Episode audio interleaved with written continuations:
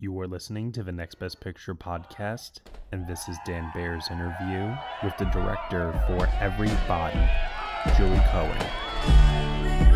Society generally considers that biological sex is cut and dry. Actually, it's not cut and dry.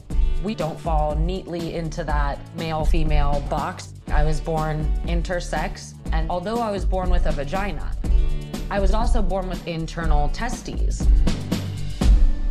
We live in a society that's so binary. So, it's an intersex person. Where do I fit? Welcome, everyone, to the Next Best Picture podcast, where we are talking with Julie Cohen, the director of the new documentary Everybody. Julie, thank you so much for joining us today. Great to be here. I'm really excited to talk to you about this film because I think for most people, we have so little knowledge of intersex people and the history behind this medical sort of phenomenon. And I was wondering what your knowledge of intersex people was before you embarked on this project. Yeah, um, my my knowledge wasn't huge, but it wasn't. It was like pretty good by overall standards, as I now understand. Because as I've been talking to people over the past, you know, couple years working on this project, I realized how many people just have no idea. Mm-hmm. I did understand what it means to be intersex. I didn't know that much about the history, and I certainly didn't know about the growing and blossoming intersex rights movement, which ends up kind of being uh, the heart of the story of the film. Yeah, and I had read that the idea for the film came about while you were doing research in the NBC archives and you would come across an old Dateline program, which you had produced about um, David Reimer, or you had produced a Dateline, but not that specific story. Yeah, I was a Dateline yes. producer, but I did, not, I did, not, work on that story. Um, right. Yeah, basically, I, I, worked. I was a Dateline producer for quite a while before I left to start making documentary films about 15 years ago. And um, actually, from time to time, I've come back to do sort of various development work and, and projects for them. And in 2018, they had invited me back to take a look through the archives looking for old stories that might make good jumping off points for feature documentaries. I immediately started looking into the uh, this kind of crazy, stranger than fiction uh, story from 1999 about David Reimer and Dr. John Money, a, a film, I, a story I remembered having having mm-hmm. watched with the thought of like, you know, this is uh, you know, case of medical abuse that also really seemed to touch on our current debate about gender. And I was just looking into ways of like, how could we update this and make it relevant to today? And that's when I came to understand um, how a strange old case had actually influenced the way that intersex people have been treated by the medical establishment for, for decades that story itself is so stunning. I was sitting there with my mouth agape in the theater. Do you remember seeing that for the first time? I what have you thought about it a lot in the years since, or when um, you, you know, rediscovered I, it? Was that a new like I had forgotten? Yeah, no, I did remember it. And mm. when and when um you know, I remember not only watching it, but when you work at Dateline when a story comes into the script file, you could read it from the script. I remember reading the script and calling producer, a woman named Ruth Chenoweth, and saying, "Oh my God, like this this story is incredible." Um, and so when Dateline reached out to me and said, "Oh, do you want to, you know, look at developing things for for docs?" Like that was literally the first one. I was like, "Somebody get me the tape of that story. I want to watch it again. I want to think how can we, you know, how can we make this work for today? Because the story not only is, is the story quite old, but um, all of the key players have passed away subsequently. So, um, and not to mention, I mean, there's sort of so many." Sort of complexities and also spoiler yes. I'm not sure I'm going to get so into what the story was, but like, but like also it's the way that story ends is a is really really sad and tragic. And yeah. stories that have some happy joy aspects to them and some uplift, which in the end this film mm. very much does. But um, so I was like, we've got to, you know, I think we've got to move quite quite far from this initial fascinating kind of blow your mind archival story. Yeah, and So when you've found, you know, this story and you're thinking about how to turn this into a movie, how did you get connected with the people who would eventually be your subjects for this film? Yeah. So when I'm looking in the old tapes, I watch not only the old Dateline story, but also mm. all the field tapes. And in the field tapes, um, the young man who is the victim, I'm going to say, because that's kind of the word of some medical experimentation that ended up having implications um, beyond him, is kind of asked, like, hey, why are you coming forward? And he said, you know, I've learned how my case is being used to justify unnecessary genital surgeries on intersex babies, and I'm upset about it, and I want to speak out. So it was almost like even though he's passed away, he was sort of calling for uh, an investigation into a whole nother story beyond him, and that's what I that's what led me to start looking into that and to start connecting with um, the modern day intersex rights movement. Um, you know, there was a long period as the story, as the film, you know, tells the story of intersex people, people who are biologically through their anatomy and their chromosomes or some combination, you know, don't fit neatly into a male female box, along with potentially being subjected to medical in- interventions that they're not consenting or often w- wanting. Um, they also had a history of being treated with a lot of secrecy around their cases. Often they didn't know their full medical histories. If they did know, they were told not to talk about it.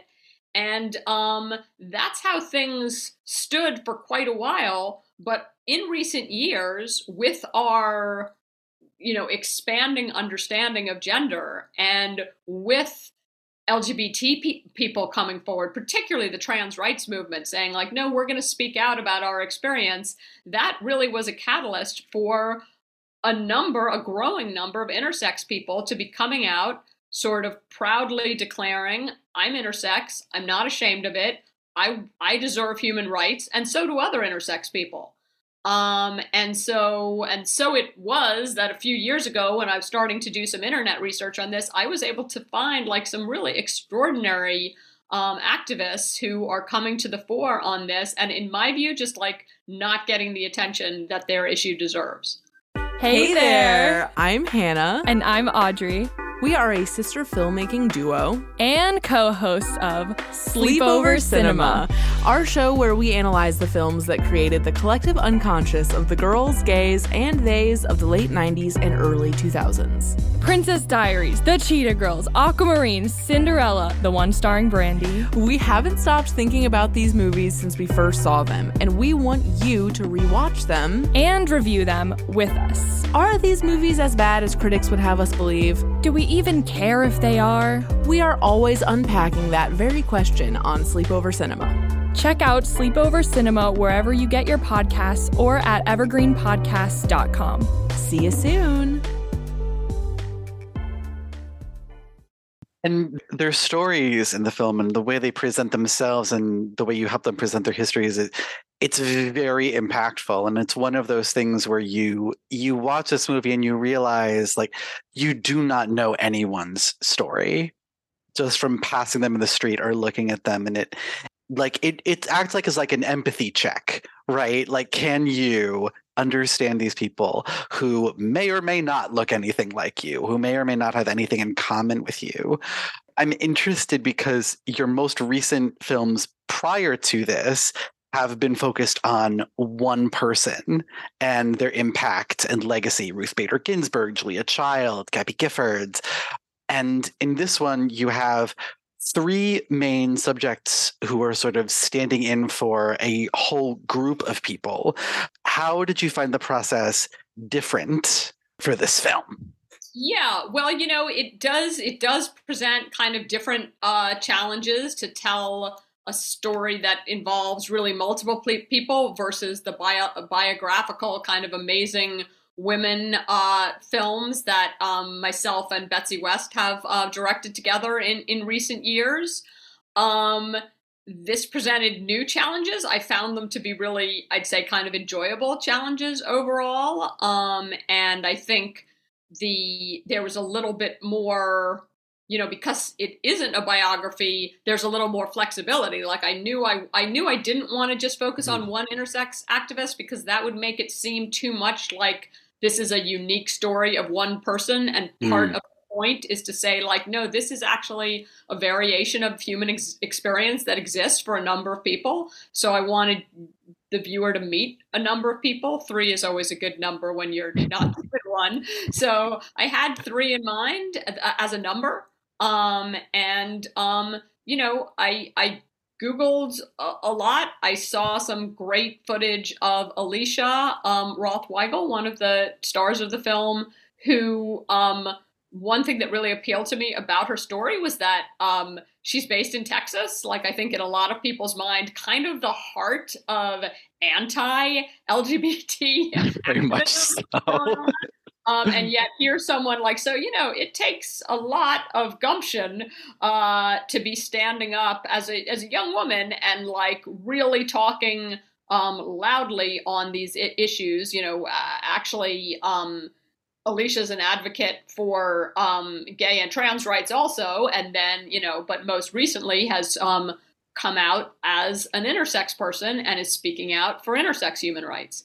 So you know, she was amazing. We had a great couple zooms. Um, I asked for suggestions of other people. She connected me to uh, Saifa Wall, who lives in uh, an American but living in the UK. Had a great conversation. I was like, wow, there's some really incredible activists uh, working on this, and I really wanted featured people in the film to know one another so that the verite, like the connections, could be more organic rather than like enforced by the film. And this is there is kind of a community of activists, so that was going to be uh, feasible. And um, on our literally first day of filming, um, uh, somebody who was visiting from LA, another intersex activist named River, like walked in to our shot. Um, I always, I mean, the, the moment Incredible. River is actually on camera. Like somebody's like, "Oh, there's River," like which didn't mean anything to me at the time, but um, and they were so amazing and felt really different than our other stars and especially i really like that river is an actor. Like that's a kind of a different way to be an activist to to represent your community um uh, in in theater and uh on on stage on film. Um they're also a screenwriter and a narrative director so there was kind of like the the hollywood side of activism. And i just thought like these are extraordinary people and uh, like i liked getting to know them and i thought that viewers were going to too I love happy accidents like that. it's fantastic. I think that a lot of us who are very supportive of progressive and activist causes, it's very easy to look at films like this and while appreciating them for bringing these topics to the fore feel like they can be a bit like preaching to the choir because only the people who are interested in this sort of topic would go see it.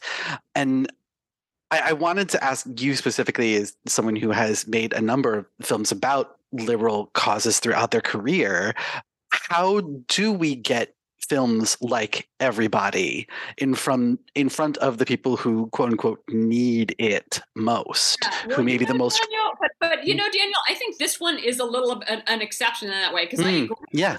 overall that is a problem. I don't think a whole lot of people frankly saw our Gab- gabby giffords film who didn't Mm. already support uh, you know legislation against gun violence and there it's a problem. Uh, the intersex issue is a little different because Mm-hmm. even people who probably if they understood the issues better would support and would be allies for intersex rights actually aren't doing that at all yet because they don't know enough about the Yeah. issue and that includes by the way a pretty big chunk of the lgbtq plus community who just hasn't been so plugged in so i think there is a fair amount awareness wise that can be accomplished I'm, I'm actually unlike, unlike with RBG. I am not saying like take your Republican grandmother to go see um, to go see everybody. I'm not I'm not sure she's um, we did we a lot of people did bring their Republican grandmothers to RBG and they really liked it. And it but like but here it would be enough just to bring yourself and your friends because even if your heart and mind might be in the right place, like there's a lot that we all have to learn on this issue. There really is, and thank you so much for making this film for to help us all learn and see a part of our world that we don't before. Um, before we take our leave, I wanted to ask you that after people see everybody, where would you recommend they go for next steps?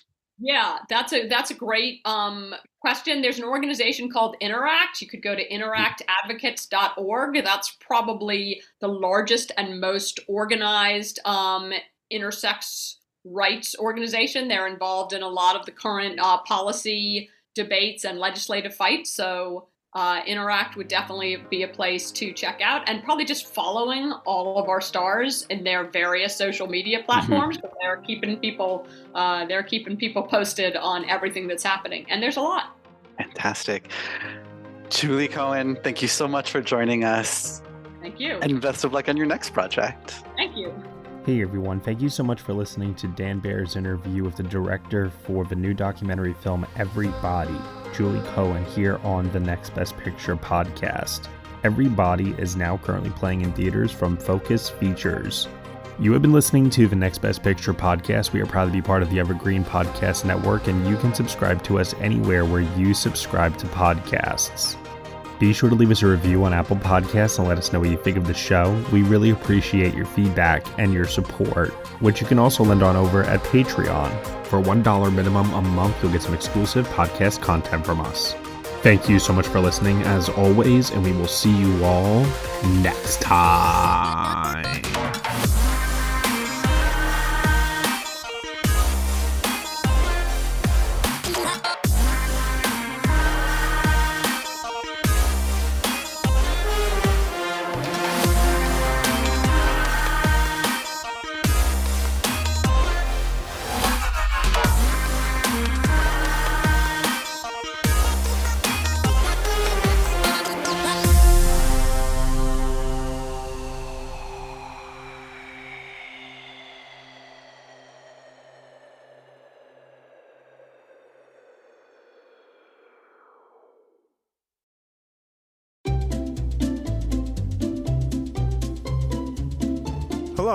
Welcome to Novel Conversations, a podcast about the world's greatest stories.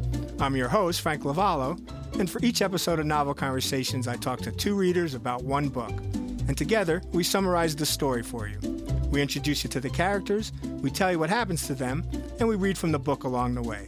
So if you love hearing a good story, you're in the right place. Our ninth season is coming this fall.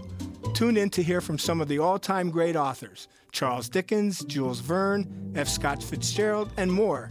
Subscribe to Novel Conversations wherever you listen to podcasts.